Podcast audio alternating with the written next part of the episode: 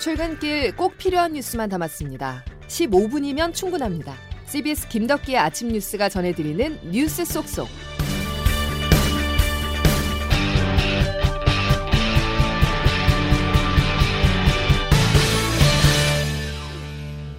여러분 안녕하십니까? 6월 17일 김덕기 아침 뉴스입니다.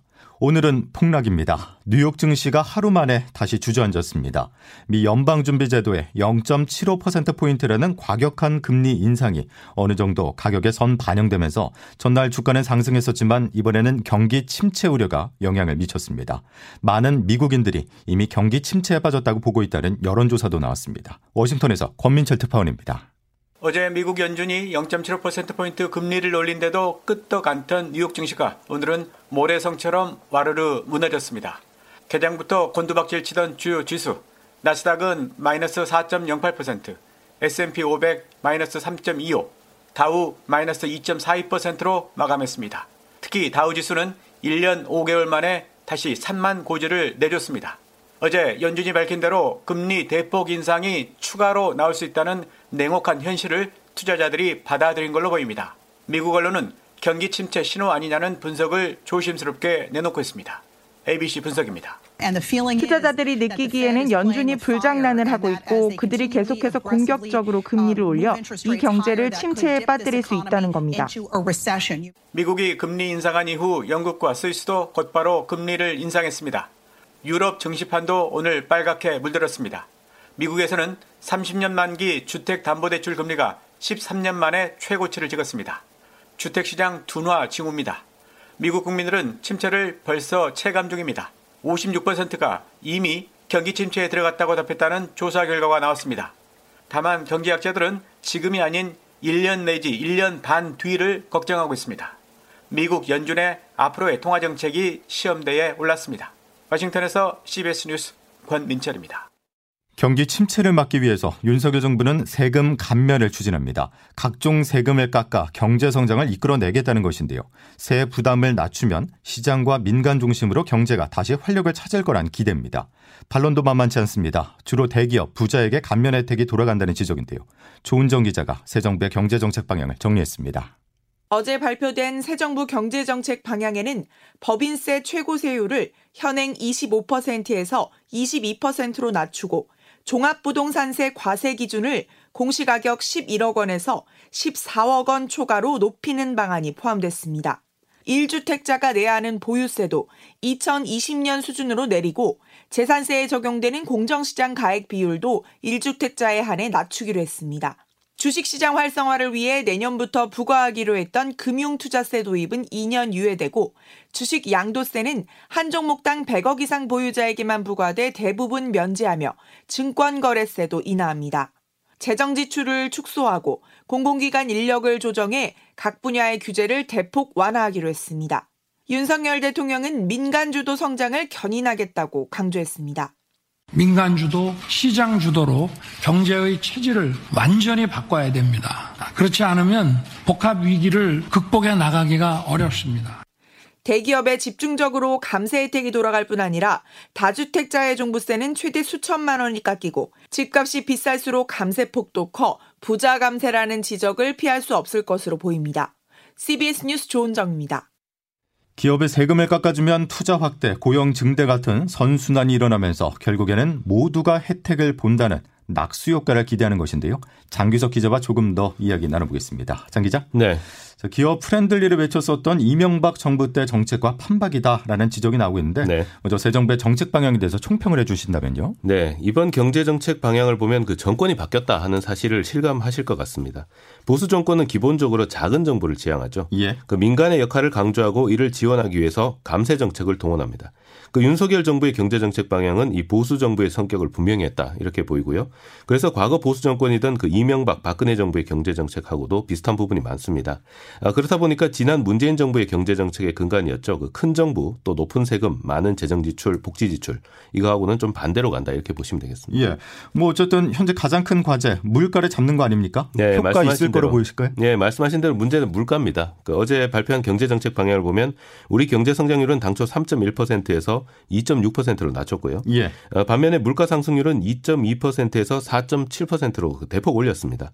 그 한 개인에 대해서 빗대서 쉽게 설명을 하자면요.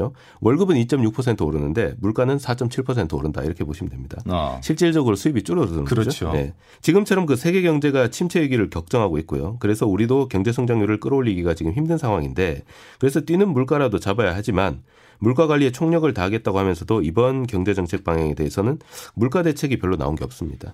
그 유류세 30% 인하 조치를 연장하고 뭐 분유나 기저귀에붙는 부가세를 면제하겠다.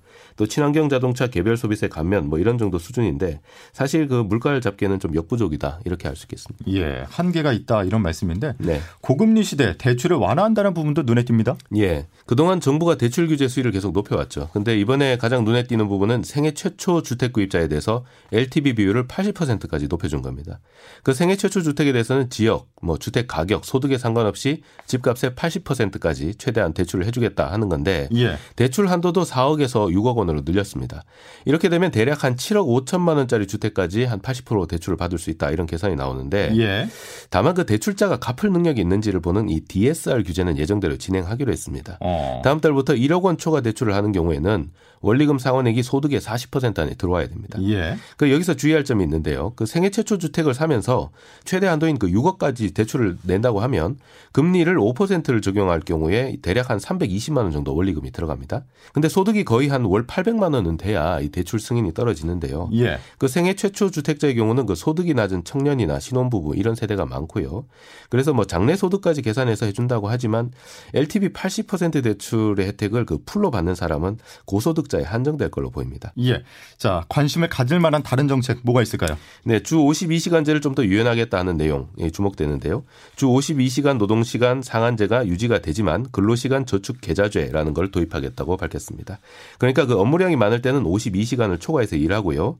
대신 초과분을 저축을 해서 나중에 휴가나 이런 걸로 쓰도록 하겠다 하는 겁니다. 예. 그 총량 규제도 1에서 3개월 단위로 하게 돼 있는 것도 연간 단위로 확대하겠다 하는 게 검토 중인데 이렇게 되면 1년 안에 초과분을 다 쓰면 된다 이런 식으로 될 것 같은데요. 문제는 이렇게 되면 특정 기간에 장시간 노 동을 할 수 있도록 많이 풀어주는 거라서 건강권이 침해될 수 있다 이런 걱정도 나오고 있습니다. 또 정년 연장, 고령자 계속 고용 이런 방안을 만들어 가겠다고 한 부분, 또 육아휴직을 1년에서 1년 6개월로 늘리겠다. 또 배우자 출산 휴가도 현재 열흘보다 더 늘리겠다 이런 것들 추진하겠다고 밝힌 부분 눈에 띕니다. 예, 여기까지 듣죠. 장규석 기자였습니다. 자, 그동안 억눌렸었던 공공요금이 줄줄이 인상될 전망입니다. 다음 달 가스요금에 이어서 전기요금도 인상되는 분위기인데요. 4인 가구 기준 월 1,000원 안팎의 요금이 오를 거로 보이는데 한전은 적자 해소를 위해서는 이번 인상만으로는 턱없이 부족하다는 입장입니다. 보도에 정다운 기자입니다. 한국전력은 오늘 산업통상자원부와 기획재정부에 다음 달부터 적용될 전기요금 중 연료비 조정 단가를 3원 올려야 한다고 제시했습니다. 현행법상 연료비 조정 단가는 직전 분기 대비 킬로와트 시당 최대 3원까지 올릴 수 있는데 최대치를 요구한 겁니다. 한전의 인상안이 받아들여지면 4인 가구 기준으로 월 전기요금이 1,000원 정도 오릅니다. 국제 석유 가격 등 에너지 가격이 크게 오르면서 한전은 지난해 말부터 연료비 조정 단가를 인상해달라고 요구했지만 정부는 코로나 상황 속 물가 안정을 이유로 전기요금을 계속 동결해 왔습니다. 그러나 한전의 올해 적자 규모가 최대 30억 원까지 치솟을 수 있다는 관측이 나오는 등 자본 잠식 우려가 현실화된 상황입니다. 그간 유보적인 입장을 취했던 산업부는 물론 정치권도 전기요금 인상이 불가피하다는 쪽으로 돌아섰지만 기재부 등 물가 당국의 고심은 커질 것으로 보입니다. 다음 달 가스요금 인상도 예정돼 있어 전기요금까지 오를 경우 소비자 물가 상승률은 6%를 넘길 것으로 전망됩니다. 정부는 한전의 요구 사항을 오는 20일까지 검토하고 21일 인상 여부와 인상 폭을 공개할 예정입니다. CBS 뉴스 정다운입니다. 다음 소식입니다. 해경이 입장을 뒤집었습니다. 2년 전 서해상 표류 중 북한군 총격에 사망을 한 뒤 시신이 불태워진 해양수산부 공무원에 대해서 당시 월북 시도를 단정했던 것은 잘못됐다는 취지라고 밝혔는데요. 정권이 바뀌자 해경 스스로 입장을 번복해 논란이 일고 있습니다. 정성욱 기자가 보도합니다. 가능성을 열어두고 종합적인 수사를 진행했으나 월북 무효를 인정할 만한 증거는 발견하지 못했습니다. 인천해경과 국방부는 기자회견을 열고 2020년 9월 북한군에게 피격돼 숨진 해수부 공무원 A씨에 대한 수사를 종결하기로 했다며 A씨가 월북을 한 근거는 확인할 수 없었다고 밝혔습니다. 사건이 발생한 2년 전만 해도 해경은 여러 정황 등을 종합했을 때 A씨가 월북한 것으로 판단된다는 중간 수사 결과를 발표한 바 있습니다. 당시 해경은 군과 정보당국이 북한의 통신 신호를 감청한 내용과 해상 표류 예측 분석, 여기에 A씨에게 도박 빚이 있었다는 내용까지 발표하면서 월북에 무게를 뒀습니다. 하지만 수사를 종결하면서 2년 전 결과를 번복한 겁니다. 자진 월북을 입증할 수 없으며 북한군이 우리 국민을 총격으로 살해하고 시신을 불태운 정황이 있었다는 것을 명확하게 말씀드립니다. 그럼에도 해경과 국방부는 보안상 이유로 수사 결과가 달라진 이유는 밝힐 수 없다고 선을 그었습니다. 해경은 A씨 유족이 제기한 정보공개 거부 처분 취소 소송에 항소도 취하는 한편 관련 정보를 제공할 예정이지만 다수 자료가 대통령 기록물로 지정돼 있어 추가 공개는 어려울 것으로 보입니다. CBS 뉴스 정성욱입니다. 해경이 자진 월북에서 그렇게 볼만한 증거가 없다고 말을 바꾼 배경을 놓고 여러 말들이 나오고 있습니다. 대통령실은 문재인 정부가 어떤 의도가 있었는지 밝히는 게 중요하다고 말했는데요. 신구 권력 갈등이 다시 불거질 수도 있습니다. 양승진 기자입니다. 대통령실 국가안보실이 서해 공무원 피살 사건 정보 공개 청구 소송의 항소를 전격 취하했습니다. 피살된 이 씨가 월북한 것으로 추정되는 정황들로만 월북 의도를 단정한 문재인 전 정부의 입장을 뒤집은 겁니다. 대통령실은 이번 발표는 이 씨가 월북을 했다 안 했다가 아니라 어느 곳도 단정할 수 없다는 것을 알리는 차원이라면서 정치적 해석에 선을 그었습니다. 하지만 당시 여당이었던 더불어민주당은 강하게 반발하고 있습니다. 새롭게 추가된 사실이나 정황이 없는 상태에서 이 씨의 월북 추정에 대한 입장과 해석만 달라졌기 때문입니다. 민주당 윤건영 의원은 페이스북에 글을 올려 과거 정부는 군과 해경, 정보기관의 다양한 첩보와 수사를 근거로 월북으로 판단했다고 주장했습니다. 해경이 명확한 증거도 내놓지 못한 채 어정쩡한 결론을 내려 교묘하게 사실관계를 호도하고 있다고 윤 의원은 비난했습니다. 전 정권 인사와 이재명 의원에 대한 검찰 수사로 긴장감이 높아진 가운데 서해 공무원 피살 사건에 대한 달라진 입장 발표로 인해 신고 권력 갈등이 심화될 것이란 전망이 나옵니다. CBS 뉴스 양순일입니다. 경찰이 경기 성남시 백현동 아파트 개발 사업 특혜 의혹과 관련해서 성남시청을 압수수색하면서 강제 수사에 본격 착수했습니다. 경기 남부경찰청 반부패 경제범죄수사대는 어제 성남시청의 수사관들을 투입해 시장실과 사업부서 9곳에 대한 압수수색을 벌였습니다.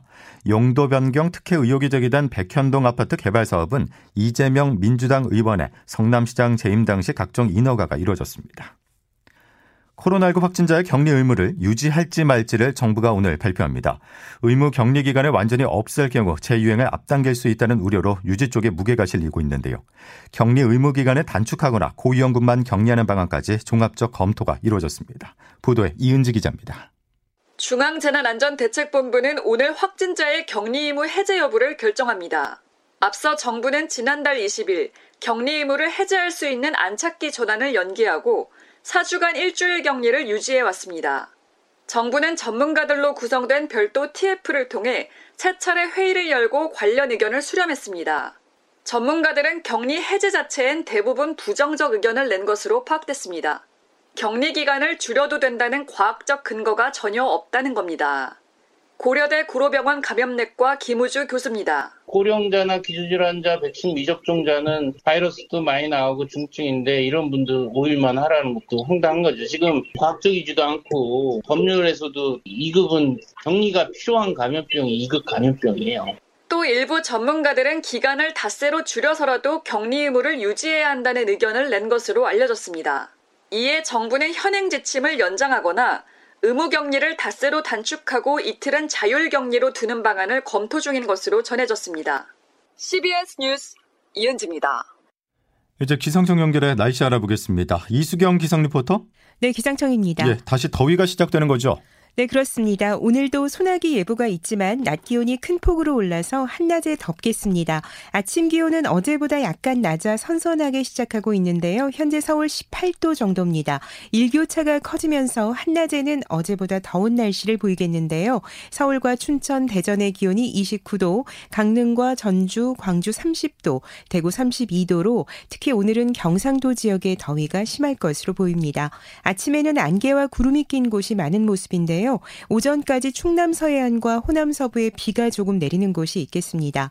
오후 늦게나 밤에는 내륙 지방 곳곳으로 소나기가 지날 가능성이 있겠는데요. 지역에 따라 천둥 번개가 치고 최고 40mm 정도가 예상됩니다. 날씨였습니다.